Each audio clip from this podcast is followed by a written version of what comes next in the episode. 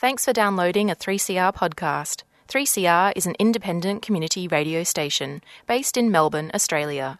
We need your financial support to keep going. Go to www.3cr.org.au for more information and to donate online.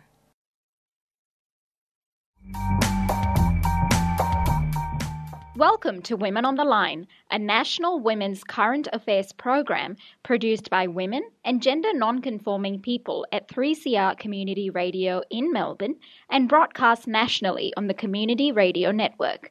I'm your host, Anya Saravanan.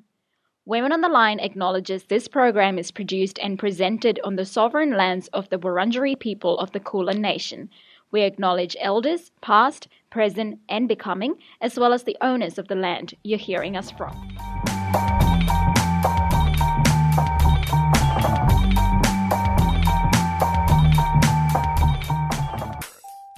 This week on Women on the Line, we explore how the COVID 19 pandemic is affecting people in immigration detention.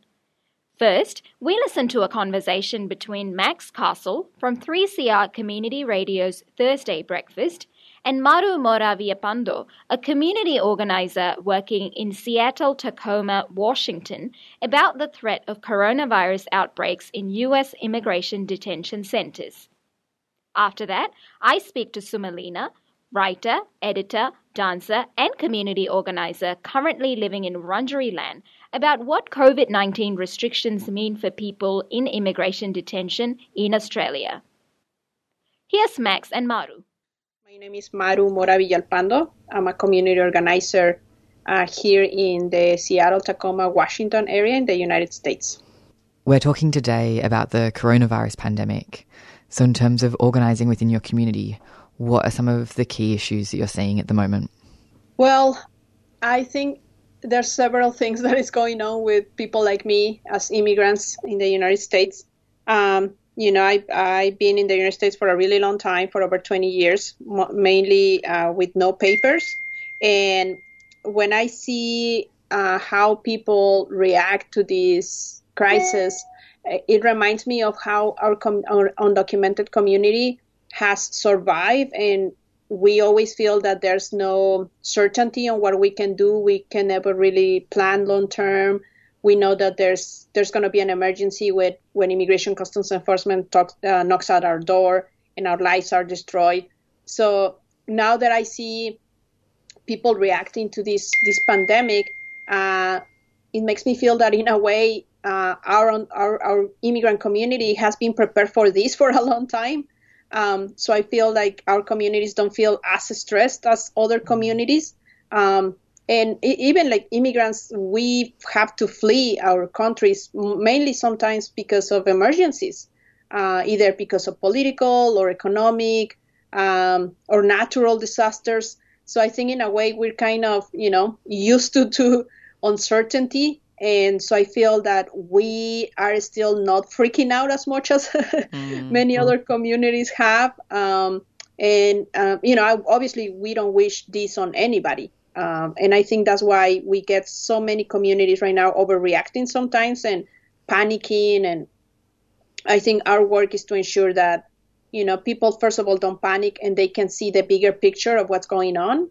And also to take uh, the moment to pause everything, literally, to make sure that we make long term changes and not just these temporary changes, not only to avoid the, the, the virus, but also how do we actually uh, pause the world to uh, undo all the harm that has been done throughout centuries um, in many communities like mine. And what is being done, if anything, to prevent the outbreak of coronavirus in immigration prisons in your area? Well, the detention centers, um, as they call them here, um, are known for being dangerous places.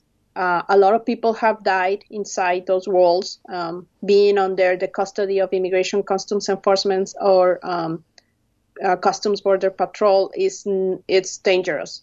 Uh, just uh, about a week ago, another woman died. A young woman from Guatemala died under ICE custody. Um, here in the detention center in Tacoma, Washington, in 2018 uh, and 2018 uh, and 19 we saw several outbreaks of um, chickenpox in mumps. Um, there's constant, constant stories of medical neglect. So if the place is already a dangerous place um, that has not only medical neglect and, and um, outbreaks happening, but also are very, uh, very unsanitary conditions, mm-hmm. it makes us really worry about what's happening with COVID-19. So, for example, uh, we know that throughout the world, people are um, changing their habits, um, not only washing their hands for longer periods of time, more often. Uh, we not only are uh, told that you know we have to keep distance from each other and not touch our faces, etc. None of those things are possible in a detention center. First of all, in this detention center, we um, are told all the time uh, throughout the six years that we have been working with people detained in the 19 hunger strikes that we have supported of those detained. Um, every time they go on hunger strike, uh, the biggest complaint, uh, besides food, um, is medical neglect.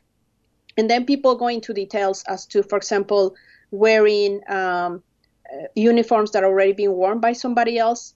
Um, when they're sent to laundry, they're not washed with soap. Uh, so people end up with a lot of skin rashes. Uh, underwear is not new. It's actually being worn by somebody else and it's not only worn by somebody else that you can tell it's it's it's dirty. And so um, there are too many unsanitary conditions inside and impossible to have extreme cleanness um, in a in a jail in a in a cage. Um, and if you add to that the fact that these detention centers not hold they don't hold like 50 people or 40 they hold over hundreds of, and sometimes thousands of people um, so, for example, here we have talked in the past two days with about four, different units within the detention centers. Uh, I believe there's 12 to 15 units. We're in touch with at least four of them, and each of them have report to, reported to us that each unit is at capacity. So, for example, one unit told us, "Oh, there's about 50 people here." Another one said, "There's a hundred of us." So, even if they're given uh, soap, um, the the way this guy explained it to me, he said, yes, they gave us extra soap, but that's not going to last for a hundred people, mm. uh, and we cannot have a social distance as they've been saying in the news. Um, so we are extremely worried that not only the conditions are terrible for this uh, virus to to uh, expand once it gets there because people come in and out of the detention centers anyway. The only protocols that Immigration Customs Enforcement have set up is to place uh, flyers in English and then have guards every other day coming in and telling people to wash their hands. And the latest move was to suspend all social visits indefinitely at detention centers. And if you add to that the fact that now even phone calls are not happening and video calls are not happening either, people are having a hard time uh, communicating with their families and with their lawyers. So they're extremely isolated and there's no way if somebody gets this uh, disease that they're actually going to be able to have the medical care they require in, in a detention center. Mm. So, Maru, what are you and other advocacy groups led by migrant, imprisoned, and undocumented folks calling for in relation to the coronavirus pandemic? Yeah, the first thing we wanted to know was for the local Department of Health to go in and figure out what was happening, and instead they ignore us and brush us off, saying that we were wasting their time. Um, that told us that obviously they don't care about people detained. Then we went to the governor, and the governor just told us uh, more than a week later, um, when we reached out to his office, that they're in communication with um, ICE and with GEO, the corporation that owns and runs the detention center, and they're asking them to follow the guidance, quote unquote guidance, okay, not restrictions. Mm-hmm. They call them guidance of uh, social distance and all, all of the other items. Um, we also are uh, trying to talk with our congressional delegation um, to make sure that they um, impose not only the release of those that are at risk, uh, and so we have we work with uh, legal organizations here to file a lawsuit in behalf of some of our members that are detained um, uh, those that are over 50 with diabetes, diabetes um, those that have heart conditions or any other underlying illnesses that, that are at risks. Uh, we want those to be released first, and then we want everybody else released. Um, we also want a moratorium on transfers and deportations. Uh, just this on, um, I'm sorry, Tuesday, uh, 33 people were deported from here, from Tacoma, Washington. Uh, we know that Honduras and uh, Guatemala uh, Panama are not taking people, but we know that Mexico is. So um, we assume that those 33 probably end up in Mexico. Uh, and if those 33 were either exposed somehow are carriers of the virus, what ICE is doing is just helping spread the virus to other countries as well. Uh, remember, Mexico doesn't have that many cases in comparison to what the U.S. Mm-hmm. is going through. Um, and we want uh, immigration enforcement to to end altogether. Um, just California announced a lot of restrictions in um, you know the entire state. There's a lot of, of, places that are deciding to to stay put, right? Not be like in quarantine the entire towns. Yet ICE still uh, is going uh, with business as usual. Uh, they're still detaining people. Um, here on Friday, they detained a person in our town and they they took this person to a building that is supposed to be in shutdown for two weeks because there was a case of a person with coronavirus in that building and there were all the news saying that this building uh, which is an administrative building in a city called tukwila was uh, in, in shutdown for two weeks starting march 5th and yet, on Friday, this person was taken to that same building that is not supposed to be on operation. So ICE goes about life like nothing has happened. The entire world is almost at standstill, but ICE is not. And not only that, they're requesting even more money right now to set up places uh, to quarantine people while in detention at the border. Um, it's just it's, it's, they have no shame at all, and and we want to make sure that the congressional delegation um, helps us do all these moratoriums, but we also want our governor to impose the same restrictions that they have imposed in businesses, schools, and normal life. They should be also imposed on uh, the detention center. Why is that the detention center is exempt of all these restrictions? It's not like the virus is not going to cross those walls. Mm-hmm. Um, so we we're working really hard to make sure that all authorities are doing something. Women's on the line. Women on the line.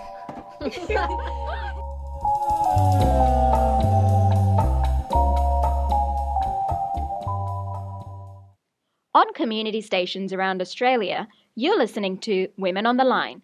Don't forget you can like us on Facebook and follow us on Twitter. To listen to the rest of that incredible conversation between Max and Maru about the threat of coronavirus outbreaks in US immigration detention centres, you can visit 3CR Community Radio's website on www.3cr.org.au forward slash Thursday hyphen breakfast. I now speak with Sumalina about what COVID 19 restrictions mean for people in immigration detention in Australia. My name is Sumalina. I'm a, a, community organizer who lives on Wurundjeri country, um, also known as Melbourne, and I've been visiting detention centres since 2014 and been working in the refugee rights movement as an ally for seven or eight years now. So I've been regularly visiting the detention centres in Melbourne, um, so Maribyrnong Detention Centre while it was still running and Broadmeadows um, yeah, so I go there once a week and have a lot of friends who I've known for quite a few years now. Yeah. And so, Melina, what do the new COVID restrictions mean for the people that you have supported so far?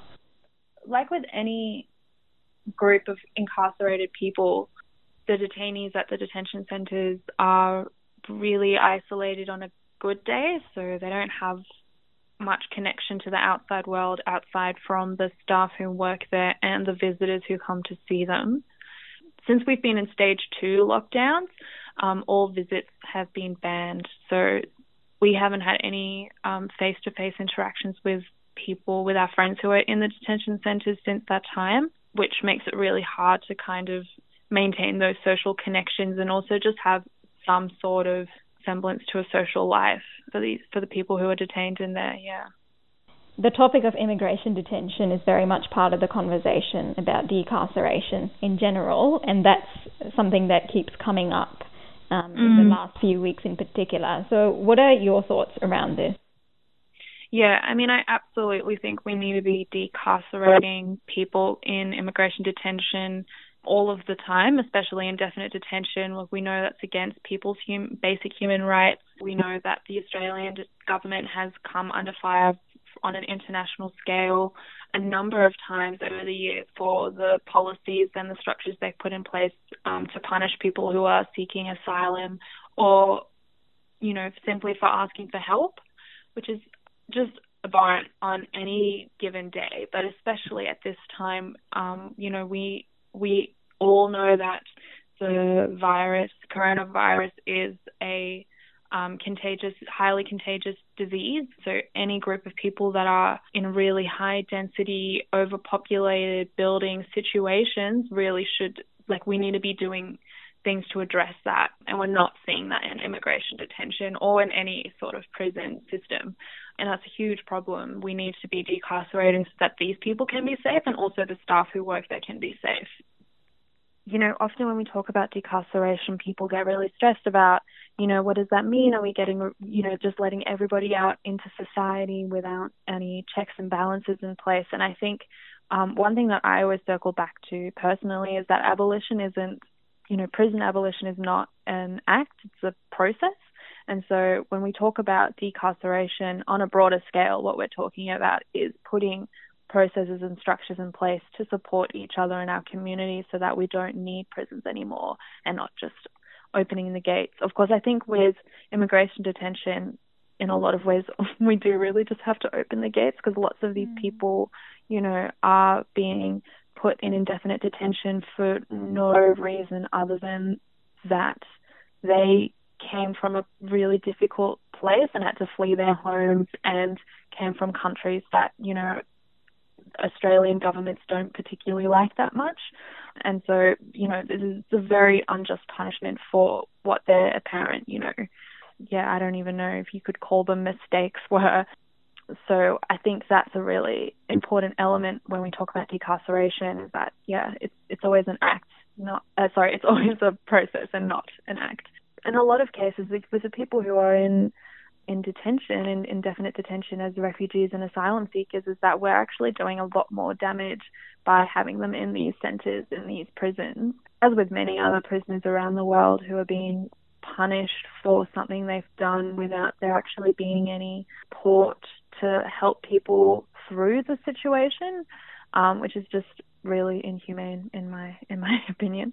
Yeah, yeah. absolutely. In terms of uh, abolition and decarceration, I think the other thing also is when we're talking about prisons in times of a pandemic, they're not only highly dangerous but really unethical in the way that they're treating inmates. And we're seeing this across the world again, um, in the US and in the UK and here, the way that people who are incarcerated are being forced to stay in these environments where they're much more likely to to get this illness and possibly die from it. So I think, yeah, we really need to be highlighting that it's not only dangerous and unsafe, but also unethical.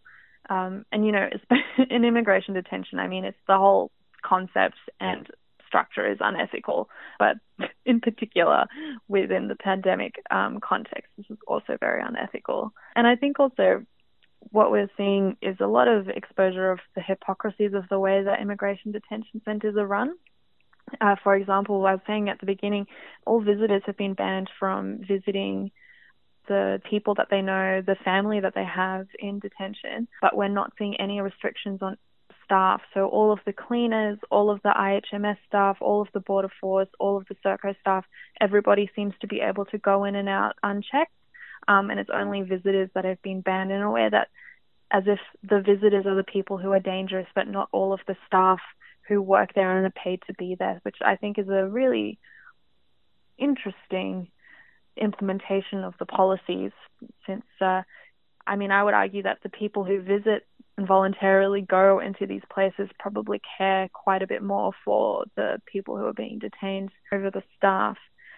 Also, they've banned all of the activities in the centre, so the detainees have to stay in their particular buildings that their that their rooms are in. Um, they're not allowed to go outside and play sport or stretch or go to the gym or anything, which you know is kind of similar to the laws that we've we've seen implemented across Australia in general outside community. But it has a extra heavy exacerbation in the context of a detention centre because there's nothing else to do. So it's really taking a toll on people's mental health and self esteem and also physical health in that they can't leave this tiny cell that they've that, that they're usually in and they don't have any visitors they can't go do any activities and so it's really um yeah we're seeing it take quite a toll on the on the people that I know I'm seeing it be really really hard uh mm. so I think that's also something we need to be talking a lot more about the fact that this is happening because we've known for a long time that detention centres are very bad for people, you know, very traumatizing. Um, but I think this extra element to it is is, is going to further exacerbate those issues, especially when we don't know how long it's going to be going for. I was speaking to a friend earlier um, this evening, mm-hmm. and you know, he was just saying to me like, "Well, people are saying it might go for four months," and that's so long to not see anybody, not be able to do anything, be stuck in this room and not be able to distract yourself from the fact that you're, you know, stuck in immigration detention for no reason at all. So, yeah, um, we're already seeing it take a really heavy toll, and it's only going to go get worse. So, yeah, it's a very concerning time. Moment. Definitely. I mean, we know that prison implementation, you know, it's a it's a privatized practice these days, and most of those are intercontinental companies that kind of just go around and you know implement their prison structures across the globe in a really disturbing way.